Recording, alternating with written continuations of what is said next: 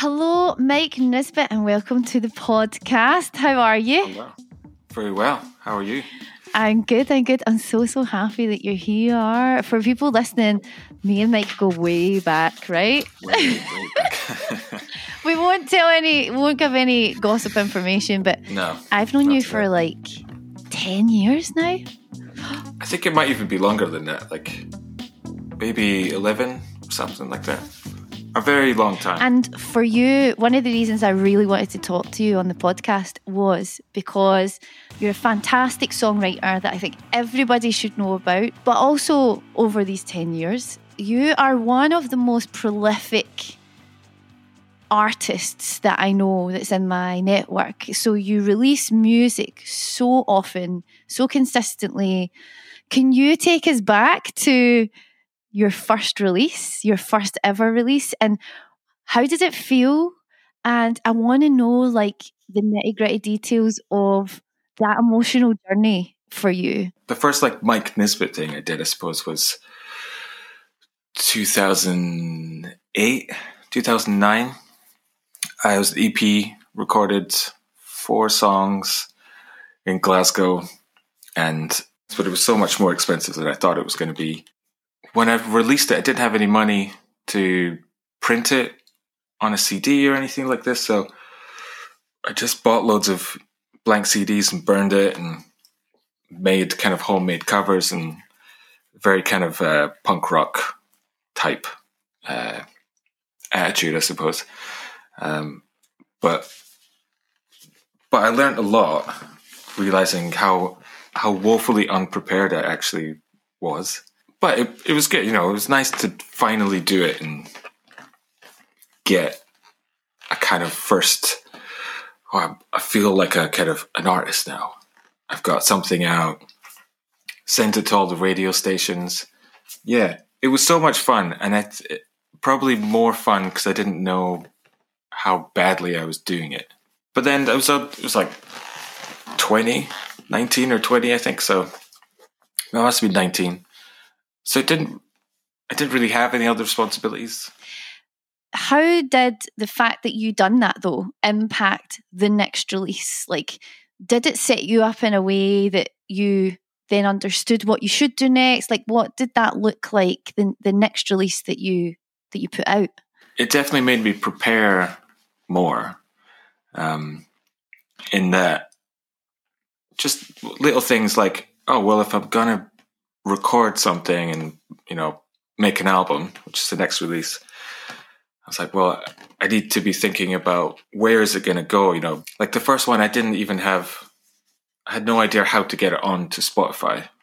And there wasn't that many companies that were doing that so it's like well i need to track that down. And so there was a few things I learned for the second one, like, well, if I'm going to print some CDs, well, I better have money to do it, and and then also have more of an idea of what things I should probably have in place before there's any release. Like, uh, we need to get some photographs for press stuff, a bio, and these kind of things. That just I didn't have and thankfully I had like friends who wanted to help out and they were like, Oh yeah, this is cool, you know, we'll we'll help you out and because you need these things. So I was trying to listen to them as well. Like listen to people who wanted to give me advice. Because it was good advice. But I probably only listened to half of it. And I probably should have listened to all of it.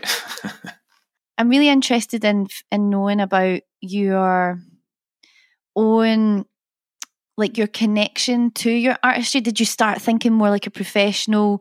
Were you starting to take it more seriously? How did that look? yes, definitely more seriously, more seriously than I had, I suppose. But I still didn't, I still didn't really get it. I don't think it was also like a funny time because it was there was a certain kind of switching over to the internet being much more of a a thing. I don't even think Spotify was really there yet. Began to take it more seriously, and I'd uh, was listening to a producer I was working with, Marcus Mackay, who's uh, a studio in Glasgow. Definitely, without him, it wouldn't have. It would it would have been nowhere near what it ended up being. but he kind of encouraged me to be like, no, it's like, think of it in terms of like, this is a proper professional release. More people than just your mum and your girlfriend are going to buy it and listen to it. Like, how are you going to present it to the world? What's the kind of story behind the album? Is it going to be something really personal? And I think about this all the time still with releasing things and seeing other people release stuff sharing your story of it personally, if that's going to benefit getting your kind of artistic idea, communicating that across to people, then go for it. But on the other side, maybe not even having any pictures of your face and there being a very small bio and then just a few kind of images to give you the flavor and idea of what it's going to be. Maybe that's a better way to go because it's much more ambiguous. And I don't think there's a way to like figure it out straight away. You got to kind of experiment with stuff. But it was, I guess the good advice there was don't worry so much what other people are doing. How do you want to present your art to everybody? I think that's super important for every songwriter or an artist who's releasing to really define the objectives of the release like what's why am i releasing it and who is it for and what do i want them to think about it when you look at the the whole objective and purpose behind why you're being an artist and releasing this music in the first place and use those as spaces for success you can you can really enjoy every release, you know? It can be like a tricky thing, I suppose, because you're not you're not just doing it for yourself. If you're gonna like put a song out into the world, then you're at least hoping somebody else is going to listen to it, and it needs to at least come from and kind of start with the for yourself type stuff, and also not not comparing your stuff to everybody else's stuff. The comparison thing is can be a total paralyzer. Probably would have put out at least twice as much if I hadn't got stuck, kind of stuck in loops of like, oh, I think it's really good, but mm, probably not everybody else will because the artwork isn't cool enough, or uh, I don't know how to make a music video for it, and all these other things that it seems everybody else is doing. I'm like, well, I don't have to do that. I can just put the song out if that's what I want to do. it seems so simple, but it is simple, right? It's when you pull away, when you shed the bullshit, it actually is really simple. What do I want? And I'm going to go and do what I want. you can build on stuff. Like it doesn't all have to happen at the same time. Your your first or your even like your tenth release if you just if that one is just going to be a song with a cool piece of art that you like, that's perfectly just as valid as um, you know Adele and a ten million pound video. Like the song is still the kind of the nugget. So if the song is a good song, then cool. Yeah, that's it. Absolutely. And bringing it back to the music and to the song, how do you approach every release then? Do you approach it like its own little art project, or do you see it as a sort of string of releases to get you to an album release or an EP? Like, how do you approach each release? Always in a kind of messy, different kind of way. It's it's changed in the last couple of years, I suppose. I always would rather just make an album than put that album out. I, I like making stuff in a kind of album shape. So there's more room to tell stories and kind of create a little universe and stuff like that. But then this year, I'm not even really sure why. I just decided like I could finish all these songs now and then put them out as an album later, or just kind of finish them through the year and then put them all out as singles every, I think it's been every couple of months or something like that. And then kind of continue that into next year a little bit just to try a different a different way of doing it to kind of I don't know keep it interesting for me or something like that. but that also seems to be how things are leaning with releases. Like, yeah, it's more of a kind of YouTube kind of idea, if that makes sense. Like, it's like a kind of you're you're keeping content kind of regularly going out to people to help build up your fan base. If you're sitting worrying about whether it's going to be the the best strategy for you right now or not, I mean, how do you ever get that answer unless you go and you try it and you do it?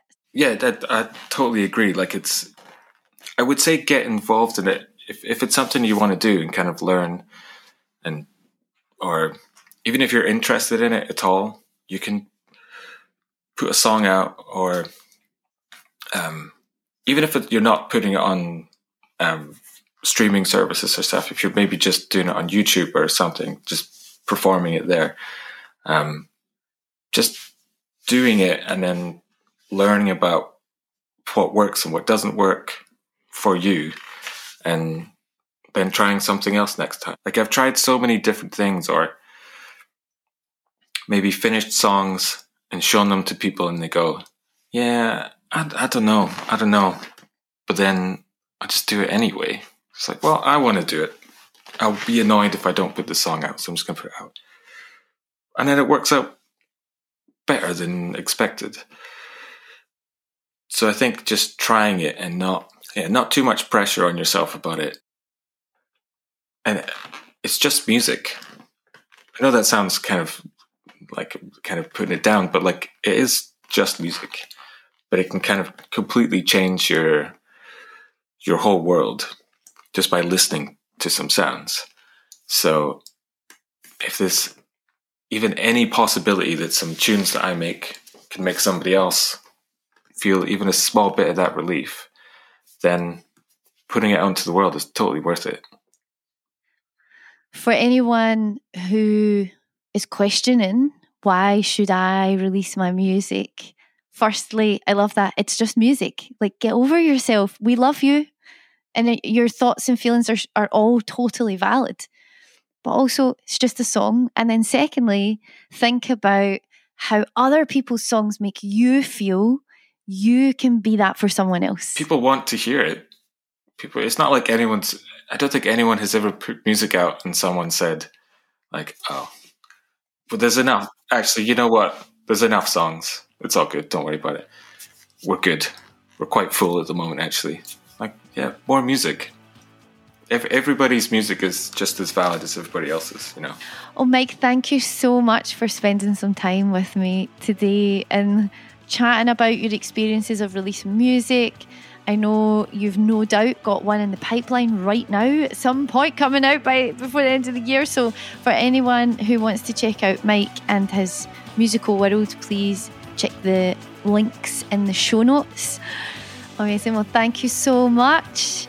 We look forward to hearing your next release. thanks for having me.